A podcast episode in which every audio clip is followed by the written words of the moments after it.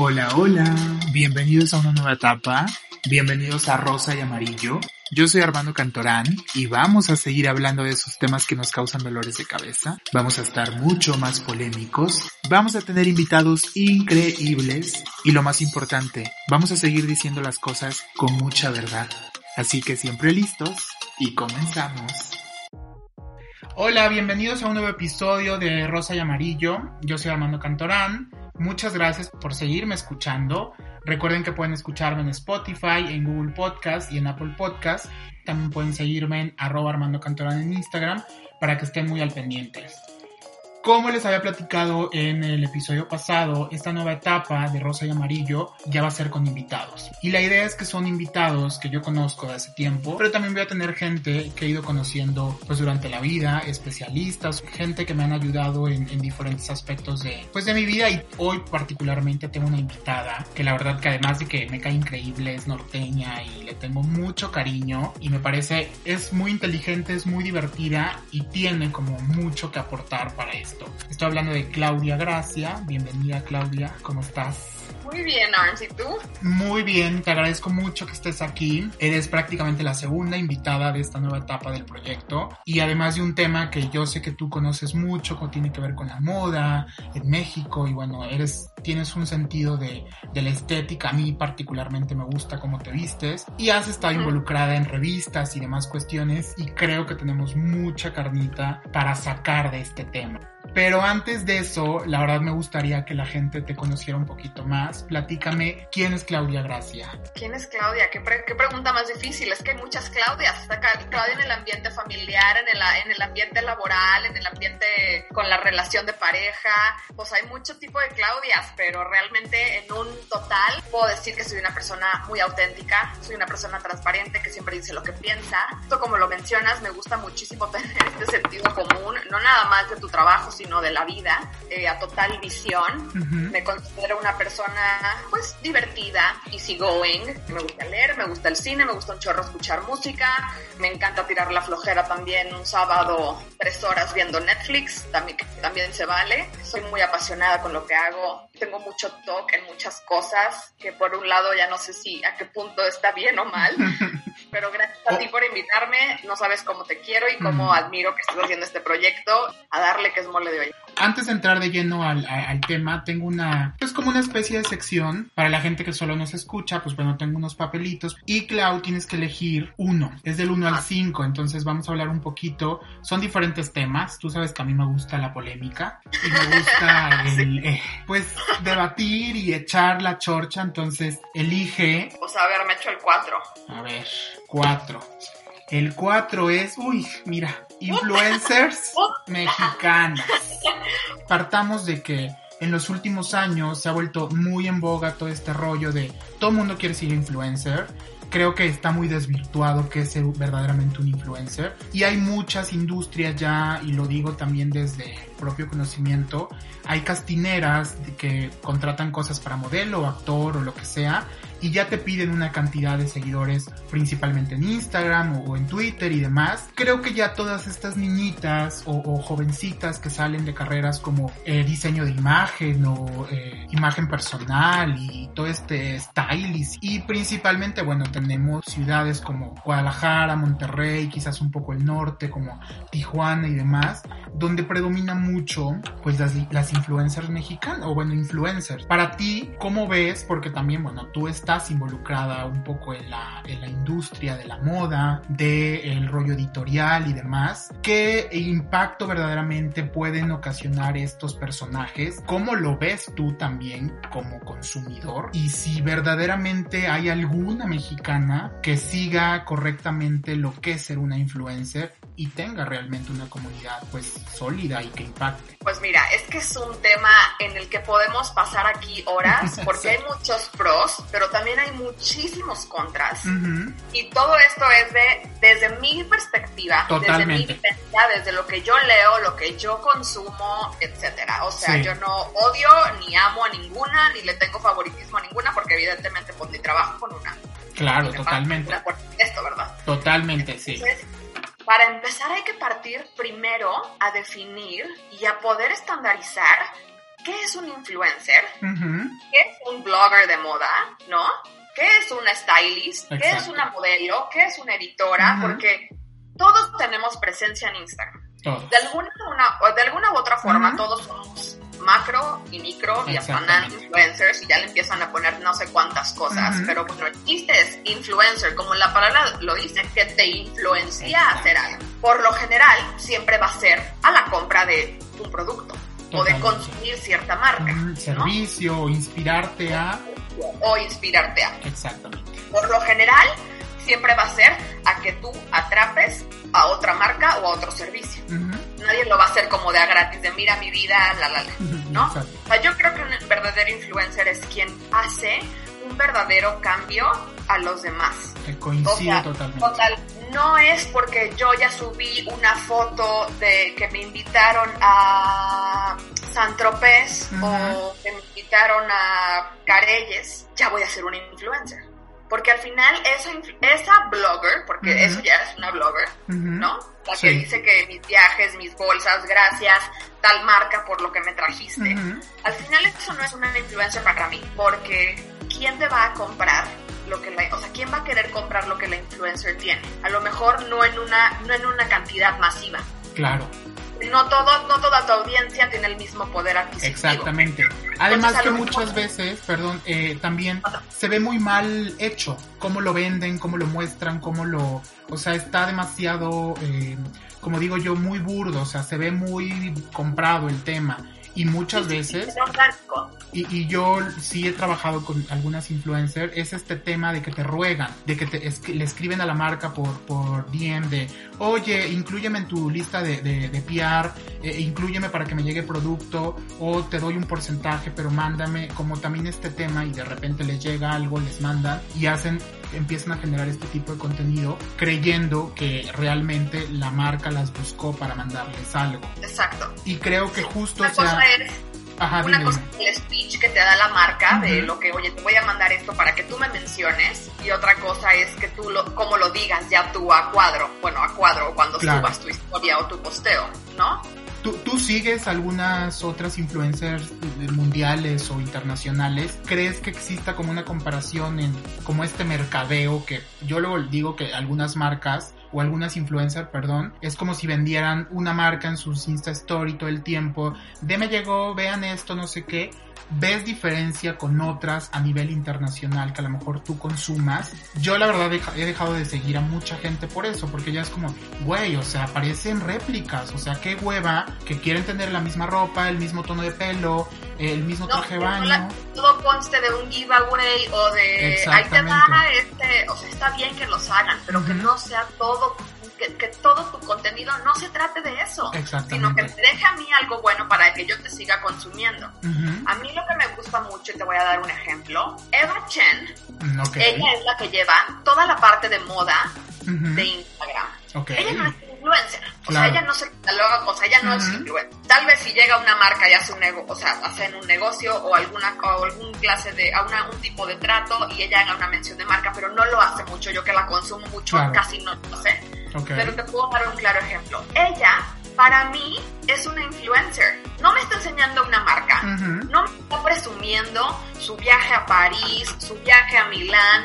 No, me está presumiendo, presumiendo si lo quieres poner entre comillas, me está demostrando su realeza, su vida real, lo que es estar en cuarentena, ser mamá, trabajar, su vida en pareja, sus dos hijos, este, hoy compré este pan con gluten, eh, está muy bueno y ya ella hasta hace sus mismos chistes locales y tiene una mini sección de los panes con gluten o sin gluten. Y ese contenido que tiene ahí Claro, y que te conecta.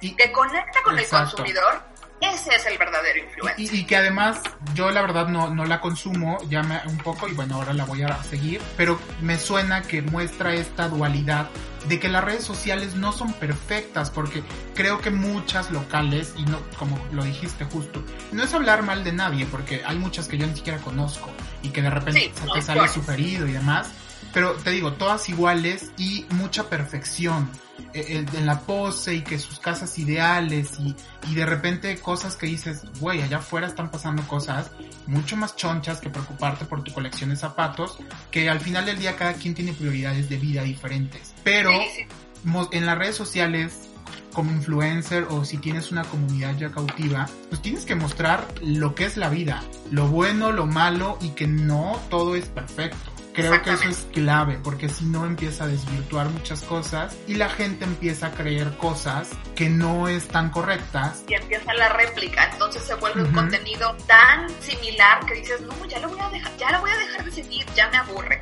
Exactamente. Yo me di cuenta, y este parteaguas aguas fue a raíz de la cuarentena en donde yo decía, sin bolsas, sin viajes, sin marcas que les estén dando cosas, realmente tu contenido no me sirve de nada. Porque a veces es como esta parte aspiracional de decir, ay, wow, fíjate que la Fafalier está en, está en París y mírala caminando en su bolsa wow, yo quisiera estar ahí y le das el like. Porque está mona la foto y porque ella se ve guapa. Exactamente. ¿Por qué te dejó a ti? O sea, en cuarentena, ¿qué me va a dejar ella? Construyendo un contenido del cual a mí no me Exactamente. De hecho, yo creo que en cuarentena a muchas se les cayó como justamente el teatrito. de que eh, se les acabó el recurso para verdaderamente generar contenido valioso, de que no tienen como este soporte de generar contenido, de que pues, no es criticar, pero de crear secciones, de crecer sus, sus audiencias, de no paralizarse ante una situación, porque si bien esto del coronavirus nos paralizó a todos, movió muchas industrias, justamente hubo gente que no supo cómo reaccionar. ¿Tú qué opinas, por ejemplo, de Kiera Ferragamo, que es como la que empezó todo este rollo de las bloggers? Por ejemplo, ella yo sí la consumo, no creo que sea tan, sí es un, sí influye mucho, pero ella a diferencia de muchas locales o hasta otras internacionales, no hace tanto esta publicidad con marcas o tiene un equipo súper sólido atrás que sabe cómo hay que hacerlo para que sea como sugerido y no venta, venta, venta, venta, venta. Y además de que, bueno, se ha vuelto una empresaria, este rollo también de su hijo, le da este handicap para traer otros targets, su esposo Fez, que es precioso. Y aparte que él está en la industria de la música, que también es otro tema al que tú... O sea, mira, yo creo que el tema de Kiara es una en un millón, ¿no? O sea... Es un caso de éxito ella, totalmente caso de éxito. O sea, sí, claro que lo podemos decir así. Lejos de que sea guapa, de que sea muy inteligente, el hecho de que su contenido también gire en torno de su vida privada, porque hasta, cierto punto ya no sé qué tan bueno qué tan malo es compartir tanto de tu vida, que a lo mejor está bien, pero comparte siempre lo real, lo, que realmente pase, no me inventes, no me lo disfraces, no me le pongas filtros, o sea, realmente lo que está pasando, ¿sabes? Ya, y con eso tienes, con eso tienes mi atención y con eso tienes para que yo esté ahí consumiendo e interactuando, porque eso es lo que estamos haciendo. O sea, si el es bueno, el engage va a ser mucho mejor, ¿sabes? Entonces, sí tienes un punto en el que ahora ya toca a otro target de mamás millennials, ¿no? Por tener su hijo, a su hijo, pero también a esta parte de que ella es emprendedora, que realmente las marcas llegan a ella pues porque a lo mejor tiene mucho que ofrecer, porque tiene mucha audiencia y tiene a dónde atacar, ¿no? Y eso es bueno para las marcas. Pero si te das cuenta, son marcas ya muy sólidas. Totalmente. No son micro, no son microempresas de, ay, mira mis joyitas, o no son empresas chiquitas, no son pymes las que las buscan. Ella también es, ella también sabe decidir y sabe poner en una balanza con qué marca irse y con qué marca no. Y que no parezca que sea ella un, un bazar, tu Instagram. No hacerlo parecer un bazar virtual en donde tú puedas llegar y ver un chorro de marcas ahí, que hasta eso a veces no me hace sentido porque son marcas hasta de la misma de la misma industria y que están compitiendo entre ellos. Entonces a veces eso se vuelve un poquito este confuso para el consumidor de que dice ay mira fíjate que un día fulanita me estaba vendiendo estos collarcitos pero al otro día otros collarcitos pero de otra marca entonces también es como hay un conflicto de que pues eh, pero bueno, regresando al tema de Kiara, el hecho de que ella no se vaya con unas microempresas, como le diríamos aquí en México. Sí, totalmente. Sí, o como este, empresas que están empezando. Eso hace que la posicione aún más y que la haga llegar a un target más aspiracional, perdón, pero sin perder esta parte de soy emprendedora porque yo tengo mi propia marca y porque Chiara Ferrani empezó como un blog de moda llamado The Blonde Salad. Exactamente. Y que ahora es su marca, justamente. Y que, ahora es su marca. Y que le da empleo a miles de personas y no sé qué tanto, colecciones de ropa.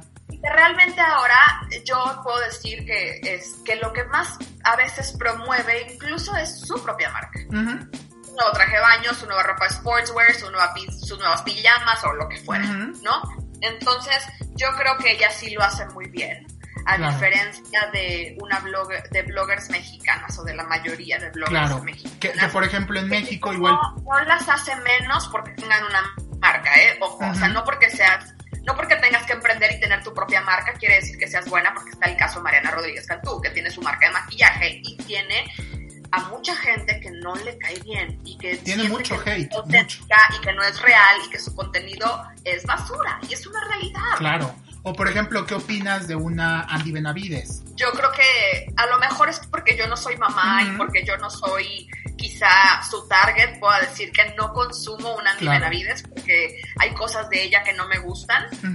o una familiar, por ejemplo. Es que hay muchas. Y además eh, sí se le reconoce. O sea, quizás no las consumimos, a mí no todas me inspiran, pero una familiar, por ejemplo, pues bueno, de repente hubo una época que le echaban un poco de hate, ahorita creo que está sacando ropa deportiva y demás cuestiones, pero creo que ha ido como construyendo, hay cosas buenas y malas, pero creo, creo que ella tiene como su enfoque muy claro. Y hay otras por ahí que, que, pues, que le echan ganas, pero que justamente es como la réplica de todas. Claro, no, Andy Benavides yo también sí creo que sea alguien, este, pues que ha llegado a donde, a donde está en este momento, es chambeadora, porque le echa muchas ganas, porque es, porque se mantiene ocupada, porque ella sí es bien entrona con todas las marcas, con todas. Con muchas marcas, es, y es lo que también hace que tu comunidad crezca. Y bueno, sin tocar el tema, como que siento que es bloggers mexicanas, pero es bloggers de Monterrey. O sea, siento que son dos cosas totalmente distintas, porque siento que las bloggers de Monterrey son un nicho muy específico, para un target muy específico, porque sí siento que la gente, o, a, nivel, a, nivel tendencia, a nivel consumo, Nuevo León es muy diferente a otros estados. O sea, estaba leyendo el otro día, no, no, no leí, me metí a un webinar con un maestro, con un casa, casa tendencias que se llama Gustavo Prado, él tiene una agencia de tendencias aquí en México, la agencia se llama Trendo, este, y él toca cosas muy interesantes sobre la moda y el consumismo en México. Porque dice, no podemos hablar a nivel país, porque cada estado tiene su propia, si estamos hablando de su propia gastronomía, su propia, su propia cultura, su propio lenguaje, sus propias palabras, modismos, etcétera, ¿cómo crees que no va a tener también su propio, eh, su, su, propia forma de consumir y sus hábitos de consumo? Por supuesto que sí, tiene toda la razón. O sea, no podemos comparar a una Andy Benavides con una Chantal True, ¿no?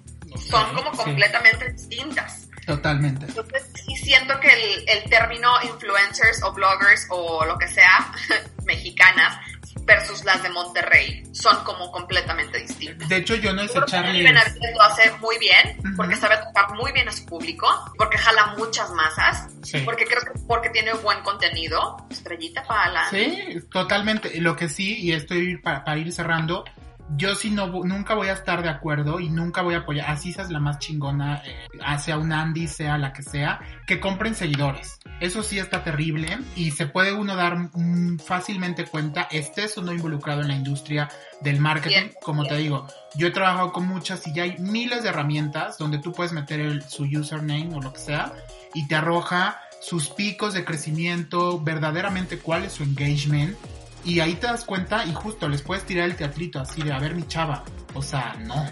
tienes un millón de seguidores, pero tú tienes 100 likes en, una foto. Exactamente.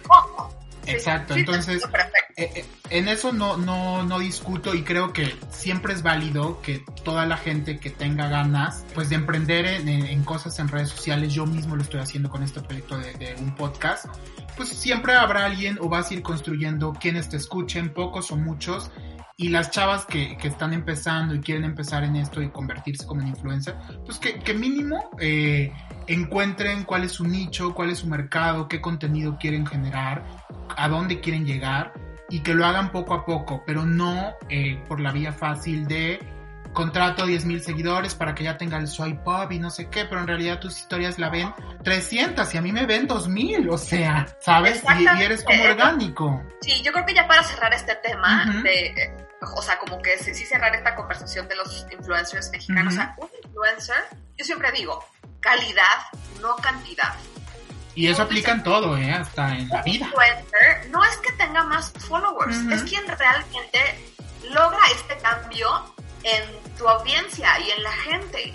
¿Sabes? O sea, que con algo tan orgánico que no se ve apagado, porque eso es otro tema también, el, el que, el que las marcas no te hablen tan hardcelera, ¿no? Y que sea algo más orgánico, porque también lo piden mucho. este, una cosa es que realmente esta persona te pueda dar las herramientas para generar un cambio en ti, sea una compra, sea una reflexión, sea lo que sea. Cambios de hábito, lo que sea. Y sin pedirte nada a cambio. Es decir, ponme en los comments qué te gustaría, dame un like para el no sé qué, entra al giveaway para el no sé qué, sin pedirte nada a cambio. Exactamente. Y yo lo he notado en esta cuarentena, desde que empezó la cuarentena, no sé, dije, ay, voy a hacer como un resumen de mi fin de semana y lo posteo los domingos. Y está increíble, yo soy muy fan, ¿eh? Y eso he hecho, y eso digo, a ver, contenido real. Que le muestres a la gente, que le recomiendes, que nadie está pagando por darte un cambio o que, te diga nada a cambio. Estás influenciando la vida de las personas porque te están dando una reacción pura. Te están diciendo, ¿qué, qué, qué rico se ve, Clau, ¿dónde compraste tu hamburguesa?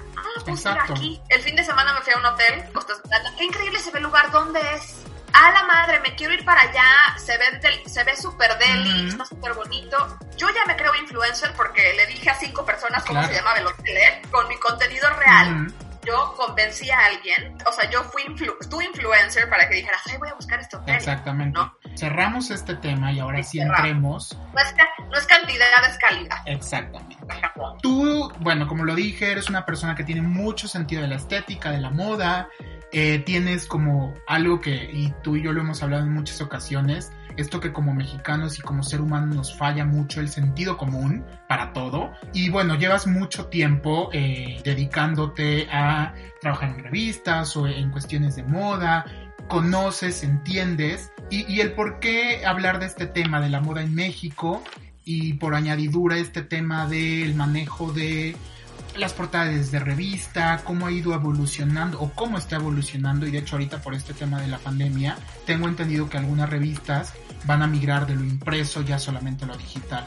Me gustaría que nos platicaras cómo se dio el que tú llegaras a esta industria, qué te inspiró y, y cómo es vivirlo dentro o cómo definirías actualmente la moda en México. ¿Cómo llegó esa pasión a mi vida? Yo siempre quise ser periodista. Como que me gustaba mucho la parte, o sea, escribir, todo este apoyo de, de, escribir para revistas me gustaba mucho. Okay. La parte de la moda llegó, no sé por qué, desde la secundaria que me gustaba mucho leer las, las revistas y ver como las nuevas tendencias y las nuevas colecciones y las marcas high-end, no sé, como que me llamaba mucho mi atención. En ningún momento con una parte superficial. Claro sino un amor al arte, o sea, porque realmente es una industria muy interesante, Totalmente. ¿no? Clavas, sí es algo muy interesante. Este, nunca quise ser diseñadora ni nada, porque aparte es zurda mal hecha. Entonces, dibujar y eh, ser patronista. El boceto y esas cosas. Pero bueno, ciega no está la niña. Zurda, pero no ciega, ¿no? Entonces, se me daba mucho esto. No sé, mi abuela, mi abuela paterna, era costurera. Y ella siempre nos hacía los vestidos a mis hermanas y a mí, siempre.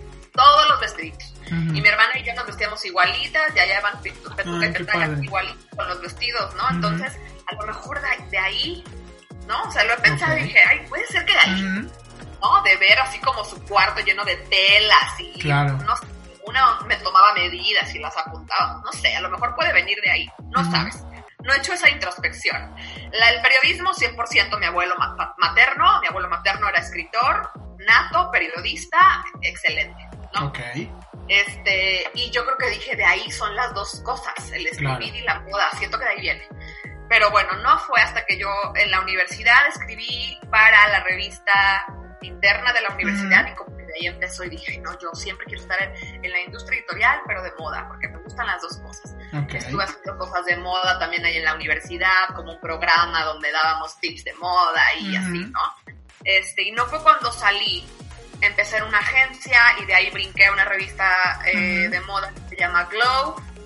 Y ahí estuve como coordinadora digital, pero te vuelves todo loco, ¿eh? O sea, estando ahí sí manejas todo lo digital y las redes, pero también o sea, vas a presenciar cómo se toma la foto de la portada y vas a ese shooting, o también escribes para la revista impresa, pero también te mandan como a viajecitos a cubrir algún evento, que a través de PR, que los PRs te invitan, entonces como que te envuelves en todo este... Claro, como muy 360, ¿no? En todo este ecosistema y empiezas a agarrar de, de tocho por ocho. Entonces, termina mi, mi, estancia ahí, regreso a la vida de agencias a ser account manager de ser varios años account managers y estar en agencias digitales, ya fue que di el brinco a estar en medios, ¿no? Okay. En, esta etapa, en esta, en esta parte comercial de venderle a las marcas tu medio. Estar en mucho contacto con esto. Estando en esta parte de el área comercial en los medios, dejas un poquito como la industria de la moda tal cual en tu día a día. Sin embargo, yo siempre me mantengo leyendo, entrando a webinars y cosas así que me mantengan también este, actualizada. actualizada, exactamente. Bueno, de ahí viene toda esta, todo este rollo del por qué mi pasión y por qué lo que hago hasta, hasta ahorita. Claro. Tanto digital como para print, que sí, como dices, la pandemia dio pie a que muchas revistas no imprimieran y no tuvieran su edición quizá de abril o de mayo, porque les cayó como un Ice Bucket Challenge, o sea, de decir, ahí te va y a ver cómo le haces. Entonces, mucha, lo que hicieron muchas fue, como bien dices, migrarlo a digital. Otras, unir dos ediciones y hacer una edición bimestral, que a lo mejor juntara dos meses y luego nos recuperamos los que siguen, ¿no? Pero fue cuando muchas marcas se dieron cuenta de, órale, tenemos que estar presentes en, en digital y en redes sociales y tener e-commerce porque no manches, no lo teníamos. Exactamente. Y la pandemia solo ha hecho que nos dé una cachetada literal bien dada de decir, ¿por qué no lo hicimos antes? sí creo que va a desaparecer en algún punto la industria print, pero no, por ahora. Ok. Creo que sí le cuelgan un par de años. Bueno, has estado en revistas y todo este tema. Hay, hay una guía que tienen que seguir si es una revista que está en todo el mundo, o sea, que es global, o si luchan mucho a nivel interno México para que las ediciones sean pues muy de lo que el consumidor para el país que estás eh, generando este número pues le gusta o si hay líneas que es como pues que no puedes quitar porque así es como el ADN de la revista. Sí pasa, o tal vez pasaba mucho. A lo mejor como grupo internacional tienes que seguir ciertos estándares, pero cada país donde está ese grupo tienes los suyos a lo mejor te puedo poner, o sea, bueno, por poner un ejemplo, y te lo puedo inventar, ¿no? A nivel global, cierta revista no podría permitir desnudos. Ok. Pero a lo mejor en México, sí, yo creo que varía. Pero definitivamente, eso sí te lo puedo decir, cada revista debe de tener su look and feel y también debe de, hacer sentido el objetivo de tu revista, o sea, de lo que tus lectores quieren y la esencia de lo que es tu revista que haga sentido con lo que con lo que estás haciendo. Siempre tiene que ir una, o sea, siempre, tiene que ir vinculado es con los valores y, con toda esta esencia de tu misma de tu mismo título. Otra pregunta justamente para seguir con este tema de la revista, ¿cómo cómo es esta selección o esta decisión? Si bien, bueno, entiendo que hay como sesiones para definir el giro de la revista, del número del mes, sea impreso, digital, pero ¿cómo seleccionan una modelo importada o quién va a estar importada de dónde viene como la decisión o el, mandatorio y, el por qué, eh, porque ha habido mucha crítica en diferentes momentos, no en todas las revistas, pero de aprovecharse que a lo mejor una modelo, por ejemplo, se fue al, al extranjero triunfó muchísimo, la tomaron mucho en cuenta, empezó a aparecer en revistas internacionales y es cuando en México las revistas ahí sí la voltean a ver y la empiezan a colocar en revistas. el decidir el por qué no apoyar el talento nacional de modelos en portada de revista. Yo eso es un tema que yo siempre he querido. De hecho, te confieso que yo siempre he querido hacer una revista solo por eso para poner a puras modelos en editoriales internas y en, en, portadas, porque creo que tenemos modelos talentosísimas como en todos los ámbitos de, y como en todos los países, pero creo que sí hay modelos súper sobresalientes y que no lo han demostrado en el extranjero y que de repente es feo que, que pues las revistas pongan cosas que de repente yo hasta me he cuestionado así de neta esta portada por que pudiendo hacer otra cosa mucho más interesante o, llamativa. Bueno, La planeación editorial la hace el equipo editorial, ¿no? Siempre. De, de, definir una temática, de definir a lo mejor estos prospectos de quién va a ser esta, quién va a estar en su portada y todo lo que conlleva, ¿no? O sea, realmente yo creo sinceramente que no es porque no quieren apoyar al talento mexicano. Ok. Yo creo que es porque al final todas quieren vender. Todos quieren que, que, la gente compre su revista. Claro. Entonces, ¿por qué voy a poner a una desconocida? sí, o a un talento emergente que no ha hecho nada. Que la gente que lo vea en el súper cuando dice, ¿quién es ella? A lo mejor no les va a dar tiempo en ese momento de que están en la fila del, del supermercado y ojearla y leer sobre ella. A lo mejor para print esa no es una estrategia. A como poner a Yali la portada. A una Dana Paola, a una Esther Exposito. O después de que hizo Vogue. O a Dana Paola con la serie Élite. O al final las portadas siempre van a ser de acuerdo a algo que esté sucediendo en ese momento y que sea, y quien sea alguien atractivo, ¿no? que te van a hacer, ah, es la de tal serie, a ver, la voy a, la voy a agarrar y se ve espectacular. O fue alguien que dio mucho de qué hablar en ese momento, o alguien que se volvió viral, o lo que fuera, ¿no? Entonces, para mí yo creo que es por eso. Ok. No porque no se apoye, sino porque no se vende. Claro. ¿Sabes? Porque siempre quieres tener una cara conocida en portada. Que te influencia a comprar esa revista. Sí, totalmente. Es por eso que, yo creo que ahora lo digital está siendo algo positivo.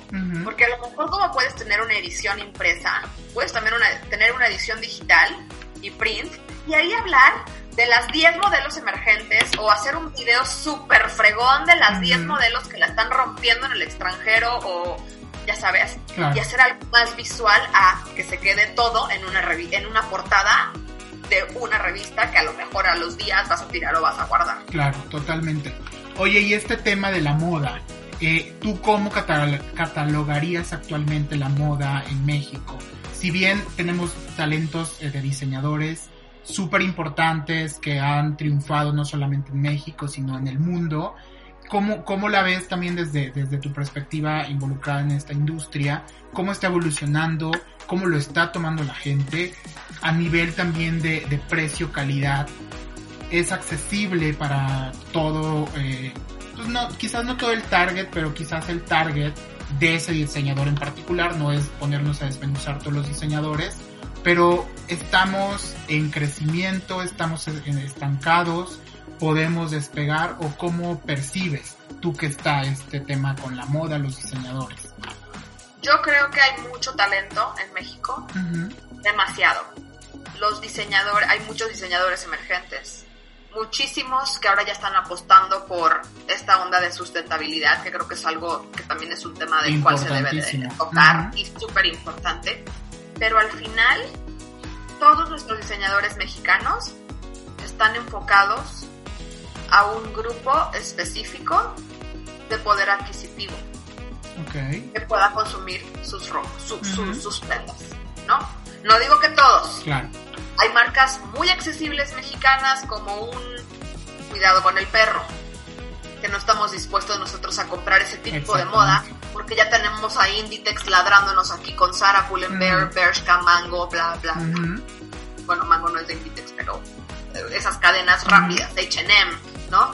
Entonces somos estos consumidores que flojos, porque no nos salimos a buscar cuáles son estos diseñadores, cuáles son estas boutiques, cuáles son estas tiendas de segunda mano, cuáles son estos lugares de ropa vintage. Somos flojos. Sí, totalmente. Que nosotros nos metemos a un zara.com y agarras tu blusita y te llegan tres días a la, puerta de tu casa. Totalmente. 500 pesos. Sí, como, como que esta experiencia de explorar, conocer, hasta sentir, probar la textura, este tipo de cuestiones. La historia de cómo el diseñador llegó a tener esta prenda que a lo mejor puede ser 100% de material reciclable o creo que no tenemos esa cultura de consumir cosas mexicanas. En cuanto a la ropa. Sí, sí, sí. en cuanto a la moda. Sí. ¿No? Porque igual también vemos muchos productos de belleza, pelo, maquillaje, skincare, lo que sea, pero seguimos apostando por estas marcas grandes. Es un reto que tenemos que, es, es mucha conciencia la que tenemos que hacer del poder sentarte y decir, a ver, voy a consumir solamente, bueno, moda y o belleza mexicana, 100%. Sí. Porque a lo mejor todo lo que encuentras va a ser un pantalón hecho perfectamente a tu medida de un diseñador, que sea lino o manta o algodón o un material excelente 100% mexicano en donde la gente y la mano de obra que, que, pasó para llegar, para que ese pantalón llegara a ti no fue explotada, etcétera, etcétera, tienes que, te termina costando a lo mejor 10 mil pesos. Claro. y además con un diseño mucho más exclusivo, donde no va a ser como una repetición de miles de producción y que te vas a encontrar en otros lugares que alguien trae la misma prenda. ¿Cómo me voy a comprar un pantalón de 10 mil pesos si el mexicano promedio al mes gana entre 13 y 15 mil pesos y tiene una familia que mantener y tiene una renta que pagar y tiene servicios que pagar y tiene súper y tiene no sé qué, ¿cómo crees que voy a gastar yo en eso? Te digo, entonces es un tema muy, muy delicado porque lamentablemente no toda la ropa 100% mexicana es accesible. Y la que es accesible a lo mejor se ve como algo muy que nosotros como mexicanos malinchistas degradamos muchísimo, como lo que es el huichol, como lo que es, ya sabes, esta artesanía oaxaqueña, eh, bueno, de pie a pa, porque pues, sí, que Mérida, Chiapas, de todos los estados hay, pero ¿por qué me voy a poner? Sí te pones la blusita una vez ya, pero no es que te vas a vestir de eso todos los días, tú te vas a vestir con algo básico que vas a encontrar en estas tiendas de fast fashion, ¿no? Yo sí me estoy creando mucho a la conciencia de invertir en moda mexicana, pero para eso también siento que tengo que invertir mucho dinero. Entonces es ahí cuando dices, uy, es lo mexicano, pero me va a costar muy caro. Este choque que, del que no puede salir y que quizá hasta que no haya un cambio y que realmente que haya una marca mexicana que no sea como de estos diseños tan exclusivos o tan caros. Es muy complicado. Yo, la verdad, sí quiero crear mucha conciencia en esto de decir, hay que comprar más mexicano, pero a la vez es como, pero es que no tengo dinero. Claro.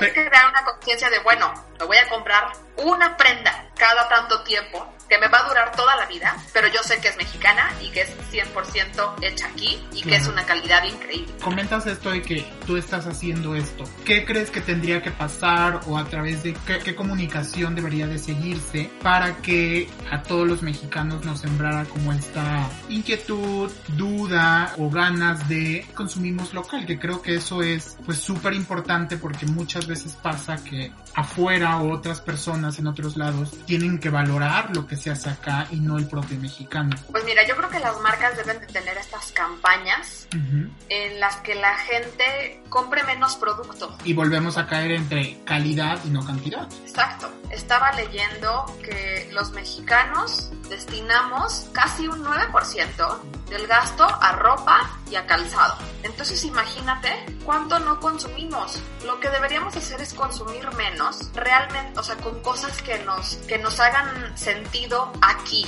O sea, es decir, nosotros somos muy de, ay, pues mira, es que esta es la última tendencia en Europa y por eso la copio y la traigo aquí. Pero entendamos que no vivimos igual que los europeos, que no comemos igual y que no ganamos el mismo dinero. Totalmente. Entonces, no podemos crear cosas que vengan ni de United States of America ni de Europa tenemos que crear cosas que nos sean útiles a nosotros aquí. Y además súper apegado, sorry, pero a la idiosincrasia del mexicano, del país y del ADN, como yo lo digo. Exactamente, exactamente. O sea, ¿cuántas personas de a partir, es que estoy hablando después del COVID, porque creo que sí marcó algo muy importante en esta industria. Totalmente. estamos viviendo en la era de básicos, de estar en pants en la casa, de estar en jeans en una playera negra o en una playera blanca. Ay, me describiste. Ya. Yo traigo un básico. Yo también. Estamos y así vivimos nuestro día a día.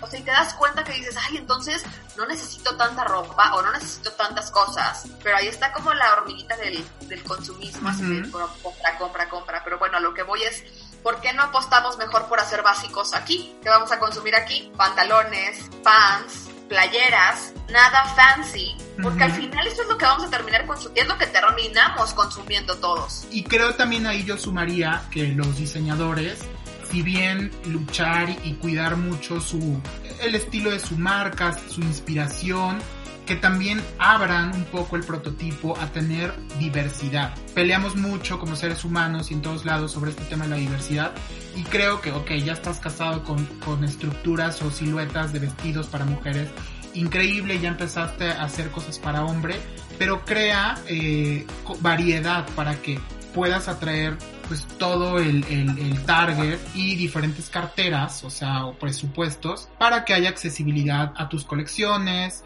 a la ropa y no sea como pues increíble tu desfile, cierto porcentaje de mujeres, hombres pueden acceder a esas prendas pero no todo. Creo que también tiene que haber ahí como una introspección de los diseñadores, respetar su origen, su inspiración, pero diversificarse. Sí, tener en mente de cambiar, de que cómo este consumo cambia a la comodidad. Exactamente. es lo que estamos viviendo ahorita.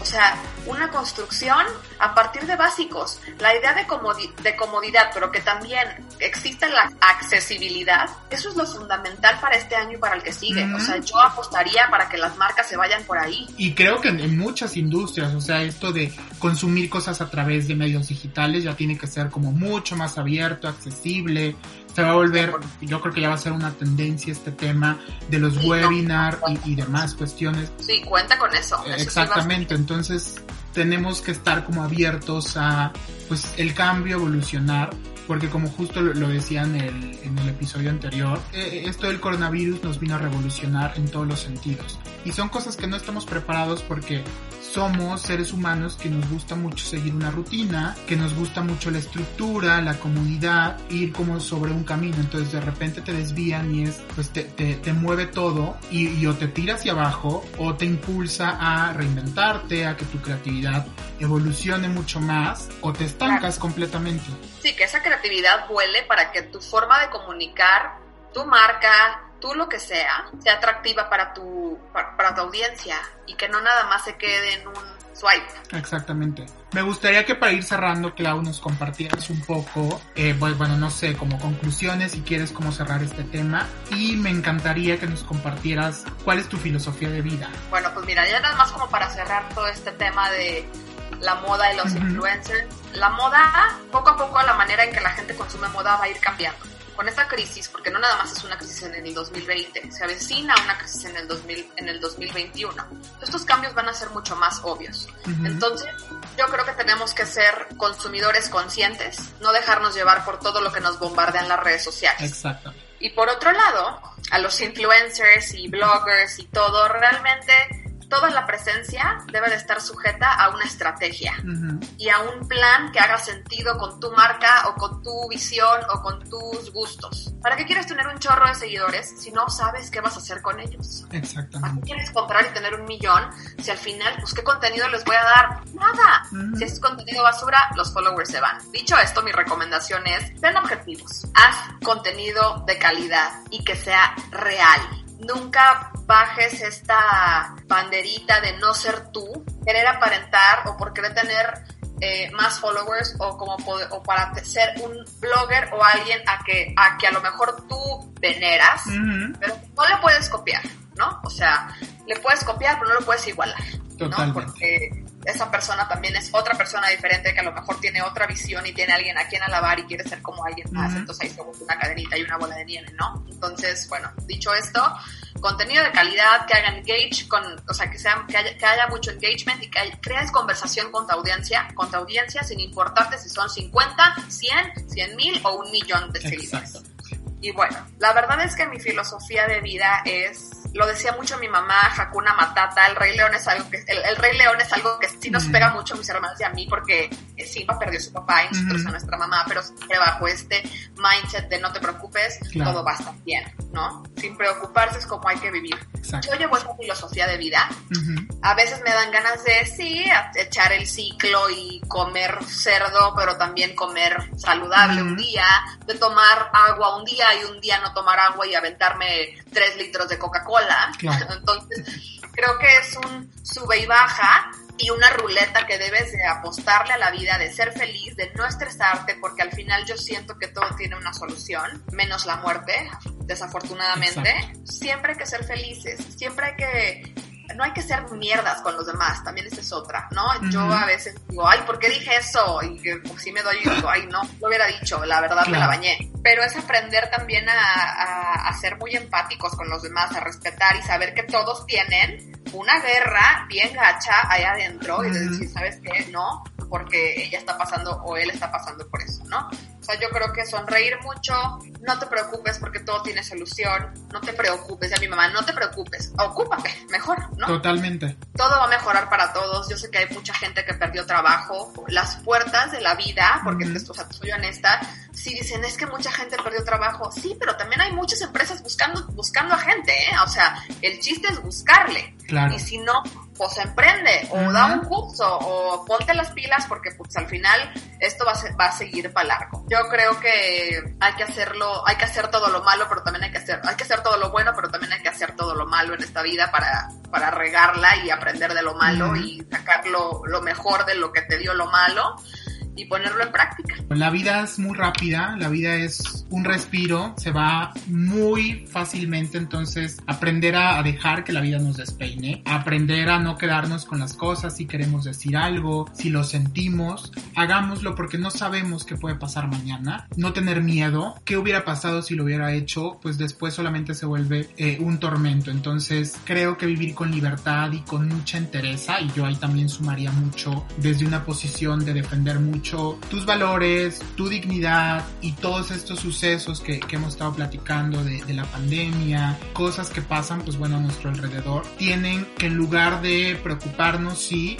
accionar, a, ocuparnos, pero también hacernos mucho reflexionar de que pues la vida es así, todo es un cambio y habrá cosas que no podemos controlar nosotros. Y al final te das cuenta que con esta pandemia todos somos iguales, porque todos estamos en casa encerrados, viviendo lo mismo, haciendo lo mismo, unos en mejores condiciones, otros en peores condiciones, pero todos en casa, los que no puedan salir, realmente lo hacen porque es una necesidad que tienen. Entonces ahí también es un momento de, reflexionar y de agradecerle a la vida, decir, oye, yo sí me puedo quedar aquí en mi casa desde una laptop a trabajar y no tengo que salir a buscar el pan del día. Exactamente. Entonces yo creo que también es súper importante. Nadie es mejor ni peor que nadie más. Exactamente. O solamente podemos ser mejor y peor que uno mismo. Entonces, o mejoras con tus cosas feas, ¿no? Pero para ti. Exactamente. Para ser mejor o peor que alguien más. Entonces, Totalmente. pues yo me quedo con eso. Muy bien, pues Clau, te agradezco mucho, de verdad, me encantó platicar contigo. Sabemos que nos tenemos que adaptar también a hacerlo pues de esta manera, por justamente ser conscientes y cuidarnos. Me hubiera encantado que, que hubiera sido en vivo, pero habrá muchas más oportunidades, estoy seguro. Te agradezco muchísimo, me encantó platicar de este tema contigo, vernos, platicar y creo que la plática estuvo muy rica. Eh, de verdad, gracias por, por apoyar mi proyecto, por sumarte. Te va a encantar el resultado final y a la gente que nos está viendo, escuchando. Obviamente, pues si yo confío en ti, ¿qué te pasa? Pues muchísimas gracias por habernos acompañado en este episodio. Yo soy Armando Cantorán. Recuerden que nos pueden escuchar en Spotify, Google Podcast y Apple Podcast y nos vemos muy pronto y nos escuchamos también en un nuevo episodio. Muchas gracias.